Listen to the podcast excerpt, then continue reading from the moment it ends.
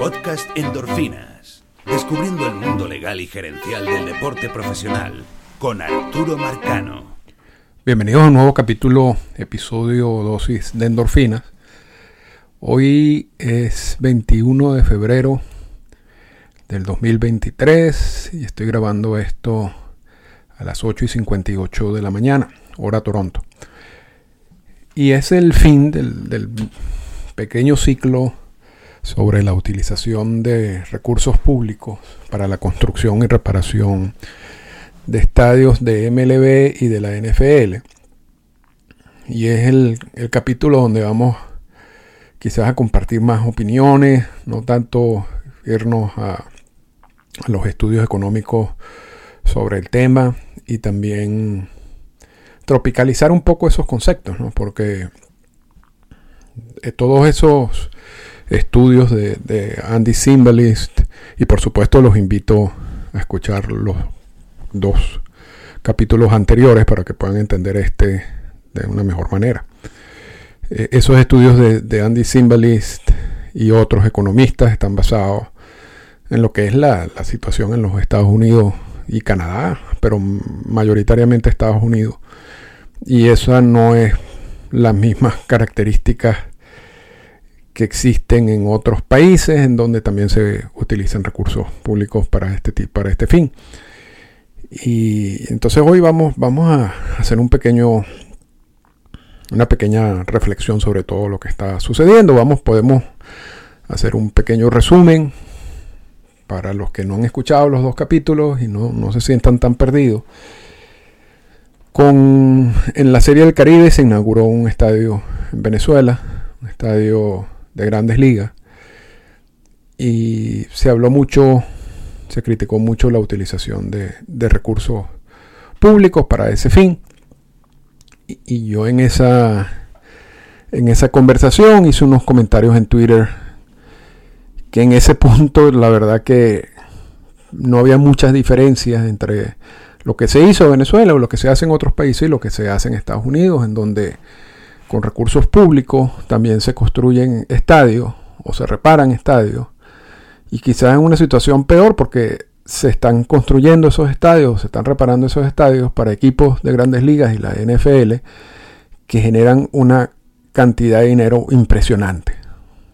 En otras palabras, cualquier persona que pague impuestos en muchos de estos lugares y que vive no necesariamente una tiene una vida clase media en algunos casos termina financiándole estadios a dueños multimillonarios para que ellos puedan tener como sede y, desarrollar su temporada en esos sitios. Y bueno, me cayeron encima.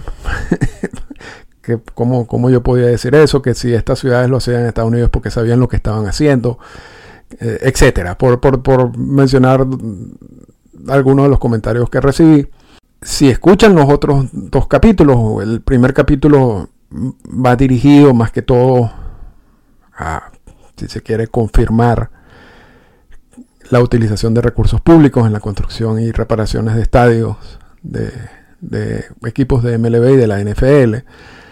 Y el segundo capítulo hablamos más que todo de las justificaciones, porque a diferencia de la persona que me escribió, que me dijo que, que estas ciudades todas saben exactamente lo que están haciendo, los, estudios económicos de, de, gente importante como Andy Simbalis te dicen que no, no es que saben lo que están haciendo, porque económicamente no es una buena inversión, sino el asunto es que no tienen otra opción y están bajo la amenaza de estas ligas de que si no pones el dinero me voy. Y eso trae unas consecuencias que hay que también considerar, porque aun cuando es un mal negocio y todo esto está en el capítulo 2, es indudable que la presencia de un equipo en muchos de estos lugares genera un, una relación emocional con el equipo, una distracción, un sentido de pertenencia. Hay otros asuntos involucrados y que a pesar de ser mal negocio, muchos de estos lugares entienden de primero que no quieren ser los responsables de que el equipo se vaya. Eso tiene un, por supuesto un peso político. Y segundo, bueno, hay que justificar esto de alguna manera y vamos a justificarlo de esa manera. Y también hablamos que a veces también uno exagera en cuanto a esa relación emocional y ese sentido de pertenencia, porque hay muchas otras ciudades que no tienen equipos de grandes ligas ni la NFL, pero sin embargo tienen una cantidad de servicios y una cantidad de, la calidad de vida es muy alta, tienen empresas, etcétera, y que no necesariamente cuando se hizo también, eso lo mencionábamos en, el capítulo 2, cuando se hace una comparación entre, entre lugares que tienen estadios de este estilo y, de los niveles socioeconómicos de las personas que viven allí como consecuencia de tener el estadio, y se compara con sitios en donde no hay estadio, y, la comparación llega a la conclusión de que no en muchos casos no hay ningún, ninguna diferencia. Incluso pudiera haber una diferencia negativa o para los lugares que tienen los estadios debido a que hay una carga económica adicional que, no solamente está involucrada en, en, la construcción del estadio y la forma como se financian estos estadios con dinero público, pero también en, la, en el mantenimiento de estos sitios. Pero existe la, relación emocional y existe el sentido de pertenencia. Y, poníamos como ejemplo la ciudad de Buffalo. Y, en ese sentido, esto es un tema que, continúa en el tiempo. Esto es un tema, primero, que tiene décadas. A diferencia de, las otras críticas que me decían, bueno, ¿de dónde sacas tú eso? Bueno, esto, esto lo saco de más de 20 años de haber revisado estos temas, porque en, mi caso, cuando yo hice la, maestría en gerencia deportiva en la Universidad de Massachusetts, y que se hablaban de estos temas, ya los, los artículos de Simbaly, o los primeros artículos de Simbaly, que analizaban los aspectos económicos de estas, de estas inversiones, ya tenían una década de publicado. Y todavía existe el mismo debate en los Estados Unidos y hasta cierto punto en Canadá. Lo vemos en las grandes ligas, por ejemplo, Baltimore está a punto de firmar la, extensión del contrato de arrendamiento con, la ciudad. Y mucho se habla, se ha tardado y han presentado problemas, pero esa extensión también viene amarrada con una cantidad de dinero público para ciertas reparaciones que tienen que hacer y, se dice que, obligatoriamente va a ocurrir. ¿no? uno no ve en el panorama la, eliminación de, del Camden Yard por, por otro estadio. Eh, se ha hablado de la situación de Oakland, que tiene más de 20 años. La situación del, de Tampa, que tiene también una gran cantidad de tiempo, en donde todavía no hay una resolución si se va a construir un nuevo estadio y entonces MLB saca el arma de, bueno, si aquí esto no funciona, ni en Oakland, ni en Tampa, Las Vegas es una de las soluciones. Y hablamos en el capítulo anterior, Las Vegas ahora ha pasado a, sustituir lo que fue Washington DC por mucho tiempo, que es, el, que es la amenaza o la carta que tiene MLB bajo el brazo como amenaza. Yo tengo una ciudad que, que, está dispuesta a esa inversión, si ustedes no la hacen, yo me voy para Las Vegas. Esa, ciudad de Las Vegas de hoy en día antes era Washington, D.C. Ya no es Washington, D.C. Repito, ese, debate continúa. Y, se han agregado aspectos al debate. Porque ya, ya no estamos hablando solamente de la construcción de nuevos estadios con la utilización de recursos públicos o dinero público, sino hay un nuevo sistema, hay un nuevo plan, una nueva estrategia de, los equipos. Y es, mira, yo quiero, por supuesto, construir un estadio, pero yo quiero construir un estadio además que tenga suficiente terreno alrededor del estadio donde yo pueda construir edificios, restaurantes, bares y crear una, lo que yo hablaba en el episodio pasado, una mini ciudad. Y, esa, y eso me va a permitir no solamente sacarle el provecho al estadio y lo que genera el estadio durante la temporada, sino también generar ingresos fuera de la temporada. Y esos ingresos que yo voy a generar fuera de temporada, porque me estoy, me estoy pasando ahora a otro negocio, el negocio de bienes raíces, de restaurantes y de bares, esos ingresos yo no los tengo que compartir con, la MLBPA, con el sindicato, eh, a, través, y eso sería por supuesto en el caso de la NFL, sería la NFLPA, y en el caso de MLB no tengo que compartir ese dinero con otros equipos, pero también eso es un dinero, si se quiere, que yo no puedo, yo no voy a decir que voy a utilizar en salario. Eso es otra cosa. Eso es un negocio aparte. Que tampoco es tan aparte porque el corazón de ese negocio es el estadio. Y uno asume que la gente que se va a mudar a todos esos sitios son gente que son fan del deporte, ya sea de la NFL o la MLB, porque vivir cerca de un estadio no es fácil. Y, eso tiene una cantidad de problemas a la hora del juego. Si tú vives fuera y necesitas llegar a tu casa y, y eso coincide con la hora de inicio del juego, seguramente te vas a tener que enfrentar un tráfico increíble y, si tú tienes que salir de tu casa justo a la hora en que termina el juego, posiblemente vayas a estar una hora solamente para salir del estacionamiento de donde vives. Entonces, eso no necesariamente es, algo atractivo para todo el mundo, es atractivo para gente fanática de estos deportes. Y por eso yo digo que el estadio sería el corazón de, este, de estos negocios nuevos.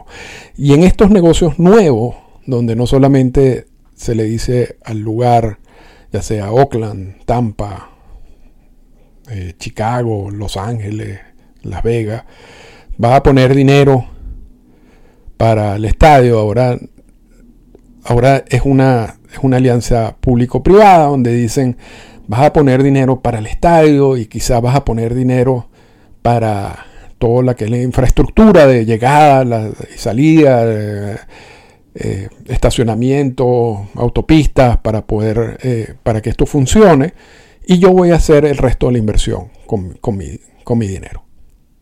Entonces ya, ya, ya esto se está, ya esto es algo mucho más complejo.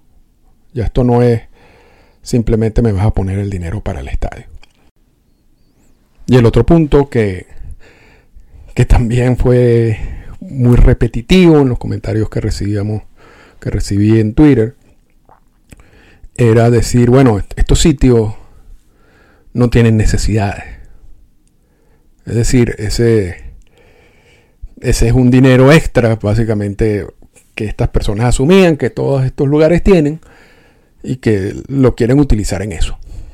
Y eso es totalmente falso también. Y es posible que, en, alguna, en alguno de estos lugares no haya tantas necesidades, pero ese no es el cuento completo. En Oakland parte del problema de por qué no, no se ha aprobado un nuevo estadio es que eso es un sitio que tiene otra cantidad de, de necesidades enormes y están plenamente conscientes de la inversión que, que esto implica de construir un estadio y que ese dinero que tú vas a estar dirigido al estadio mm, es un dinero que tú no vas a poder utilizar en otras cosas que pueden ser mucho más importantes para las personas que viven en Oakland. Igual en Buffalo, que a pesar de la, y, ese era un, un, ejemplo que pusimos claramente en el episodio pasado, de la, de la relación que existe con el equipo de Buffalo Bills y la ciudad y el lugar y, la gente que vive allí, Buffalo es un sitio que tiene bastantes necesidades. Y, todas las personas que viven ahí están plenamente conscientes de la inversión que van a hacer en ese estadio. Y que ese dinero, su dinero, es un dinero que no va a poder ser utilizado en otras cosas que ellos necesitan. En Baltimore, el mismo caso. Y, así, Detroit, imagínense. Detroit es una ciudad y un sitio que llegó a estar en quiebra. Uno podía adquirir edificios en downtown Detroit no hace mucho por un dólar. porque la cantidad de dinero que involucra, que involucra la, reparación de estos edificios y, ponerlos en funcionamiento es, tan grande que, realmente la ciudad lo que quiere es salir de ello. Y allí también se, se da dinero público, se dio dinero público para, para la construcción de los estadios. Entonces no es que esta ciudad o estos sitios no, tienen necesidades, muchas de ellas quizás no las tenga a, nivel importante, pero otras sí. Y lo que dice el estudio es que, el estudio económico de Andy Simbali es que independientemente de cualquier cosa, es una mala inversión económica hacer esto. Porque si fuera una buena inversión económica, no estarían equipos de la NFL o MLB pidiendo dinero público o exigiendo la utilización de dinero público. Simplemente pondrían ellos su dinero. ¿Por qué no lo hacen? Porque no es buen negocio. Es una construcción que vale mucha, mucho, mucha plata. Solamente en la construcción, pero vale todavía mucho más plata, mucho más dinero en mantener esas instalaciones. Y son instalaciones que tú usas muy poco tiempo en el año. Y vamos entonces un poco a unir esto con, lo que podría ser la situación en, Latinoamérica, porque acabamos de ver eso en Venezuela. En, República Dominicana se está pidiendo la construcción de un estadio también a nivel de grandes ligas que no tienen. En México hay buenos estadios en muchos lugares. El estadio de Diablos es un lujo en Monterrey hay un estadio muy bonito. Eh, ya, ya se nota el paso del tiempo, pero es un estadio también excelente. Por, por, por dar dos ejemplos. Por dar dos ejemplos.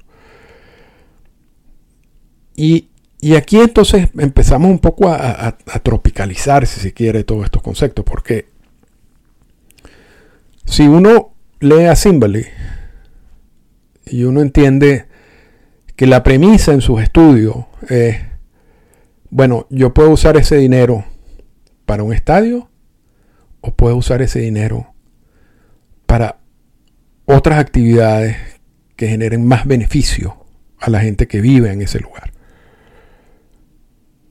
Y es también obvio que puede haber corrupción en algunos de estos lugares. Pero en términos generales, la premisa no está basada en yo uso este dinero para este fin o, ese dinero desaparece. La premisa está basada en yo uso el dinero para este fin o lo uso para este otro fin. Cuando uno habla,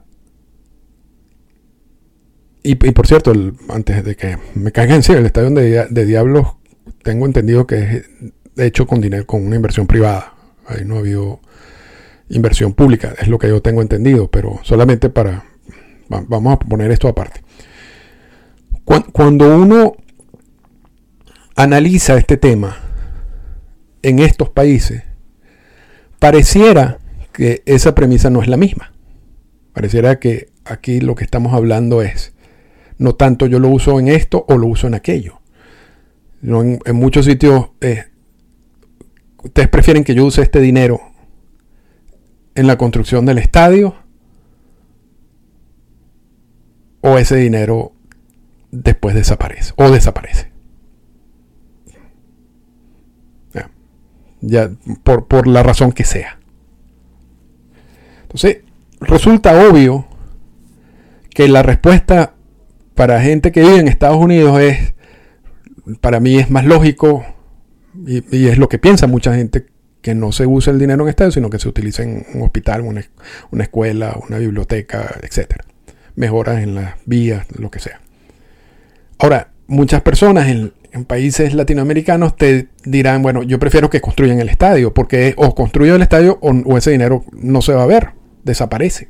Entonces es preferible tener algo a no tener nada porque no es que van a usar el, dinero que dejaron de usar en, el estadio, lo van a usar en hospitales, escuelas, en todo eso. Es que es un dinero que se irá.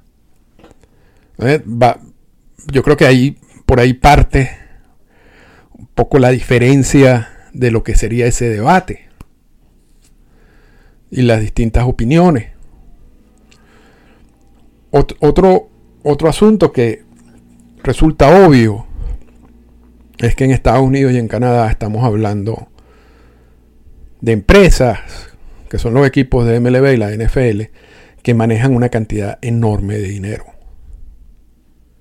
Y que muchas de estas alianzas con la ciudad respectiva involucra que estos equipos usen también dinero de ellos en la construcción o en el mantenimiento de esos estadios. Un dinero enorme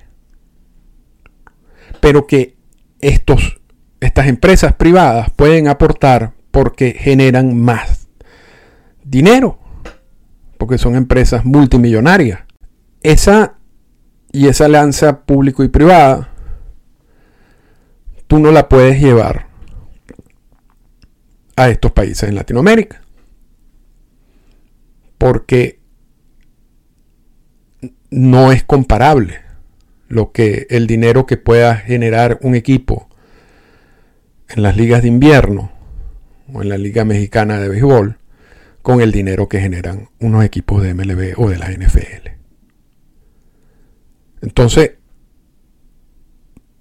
exigir, si se quiere, que los equipos, la liga en Latinoamérica pongan dinero, ya sea al 100% o ya sea parte en la construcción de estos estadios o en el mantenimiento de estos estadios, no pareciera algo que tiene aplicación en Latinoamérica. Y sí la tiene en Estados Unidos y en Canadá. Y el otro punto también donde podemos ver una, una si quieres, división, y ya lo mencionamos en el punto anterior, es que toda esa inversión no solamente se limita a la construcción del estadio. La construcción del estadio es, por supuesto, un paso necesario y es un paso muy costoso. Pero a la larga, el costo mayor es en, el mantenimiento de estos estadios. Y mucha de este mantenimiento, dependiendo de los contratos de arrendamiento que tengan los equipos con, con el lugar respectivo, puede ser que, que, lo asuma el equipo y el equipo por supuesto lo asume durante la temporada que es lo menos importante, el problema es fuera de temporada. Y hay muchos equipos que lo asumen fuera de temporada. Y hay otros sitios en donde el, el municipio, es el, el lugar donde está ubicado el estadio, que asume ese mantenimiento fuera de temporada.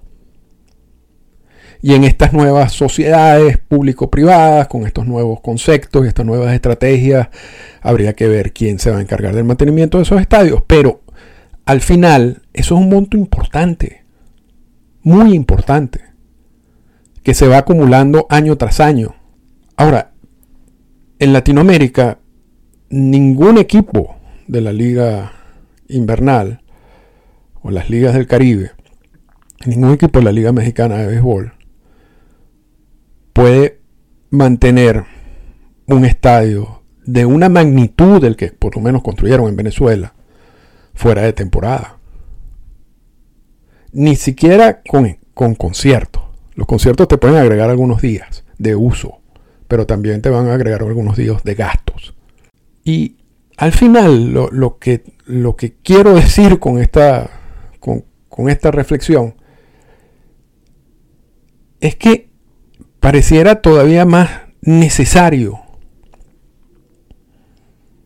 que en estos países, llámese República Dominicana, Venezuela, México, Colombia, se use dinero público con ese fin a esperar que esos estadios se construyan con dinero privado. Y, puede ser que se construyan con... Pueden darse casos. No estoy diciendo que, que sea imposible pero por, la, manera como está estructurado económicamente, con la, manera, la, cantidad de, de, dinero que generan estos equipos y estas ligas, eh, que son, por cierto, también es una utilización muy pequeña en el año de estos estadios. La, Liga Mexicana de Gol quizás tenga un poquito más de, tiempo de uso, por ejemplo, al resto de las ligas del Caribe. No, no, no pareciera, repito, que, que los equipos están o las ligas están en una en una buena posición económica para hacer ese tipo de inversión, ni en la construcción ni en el mantenimiento fuera de temporada. Que es algo que cuando uno lee los estudios de Simbali, básicamente una de las mensajes es, bueno, ustedes tienen dinero para hacer eso, no lo están haciendo porque, bueno, no, quieren perder mucho dinero y quieren que entonces esa pérdida la, absorban estos, estos lugares donde tú vas a construir el estadio y vas a usar el dinero público. Yo creo que esa reflexión en, otros países no es la misma.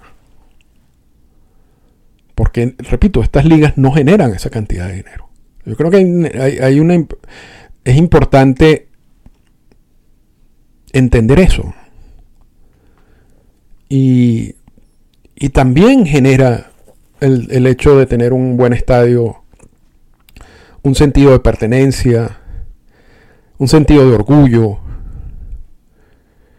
un, ejemplo de cómo hacer las cosas bien. Hay una cantidad de, factores adicionales, emocionales, que genera ese tipo de inversión. Sigue siendo una mala inversión. Pero hay beneficios de hacerlo. Y son beneficios que, si se quiere, suben si uno sabe que ese dinero no tiene muchas otras finalidades. Y con eso básicamente quiero, quiero cerrar el ciclo, ¿no? Yo, siento que, que es un tema polémico, que es un tema controversial. Yo creo que parece obvio entender que es una mala inversión económica a largo plazo. Que ese tipo de estadios como el que se hizo en Venezuela, con una capacidad para 40.000 personas, no tiene mucho sentido económico. Es muy bonito, genera una muy buena una reacción emocional de mucha gente, pero a la larga no pareciera necesario haber hecho eso ah, con esa magnitud. Ah, para tantas personas. De hecho, muchas de las estrategias nuevas de, los equipos de grandes ligas es reducir un poco la capacidad de esos estadios.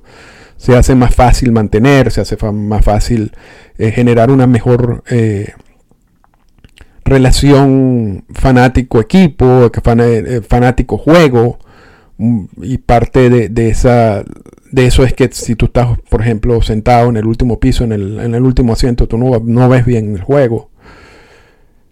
Entonces, mucho, mucha de las, como si se quiere, de las nuevas visiones de estadios es hacer algo más pequeño y, que pueda ser, de hecho, más fácil también para utilizar para otros eventos. Al mismo tiempo, hay, debo decir, si eso no se hace con dinero público, lo más seguro es que no se haga. Porque no hay ninguna liga, ni ningún equipo que va a absorber toda esa cantidad de dinero entonces no hay, no hay como muchas salidas, ¿no? Y, no, es, es, un asunto importante porque tiene, tiene consecuencias en el futuro.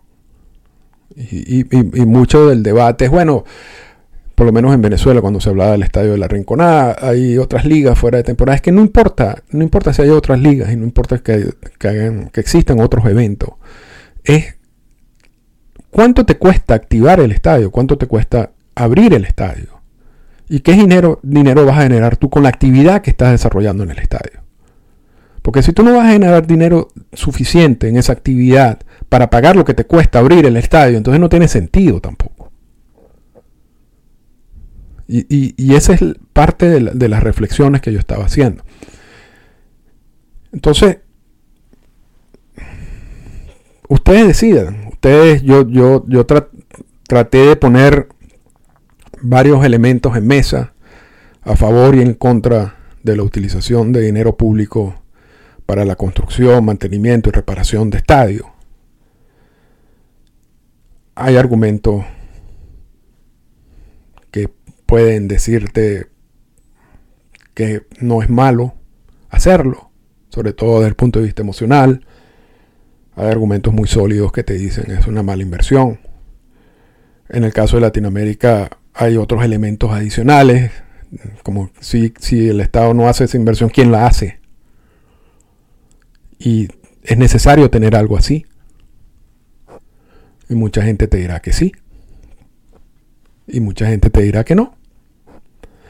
Pero lo cierto que es un tema que ha sido estudiado, que sigue siendo estudiado, que posiblemente esto pueda generar más literatura particular, por el caso de Venezuela, en, el caso de las discusiones en República Dominicana, en el caso de México, donde hay cierta experiencia con, con equipos o compañías o empresarios que han utilizado eh, dinero de su bolsillo para poder construir estos estadios, para mantener estos estadios tanto en temporada como fuera de temporada.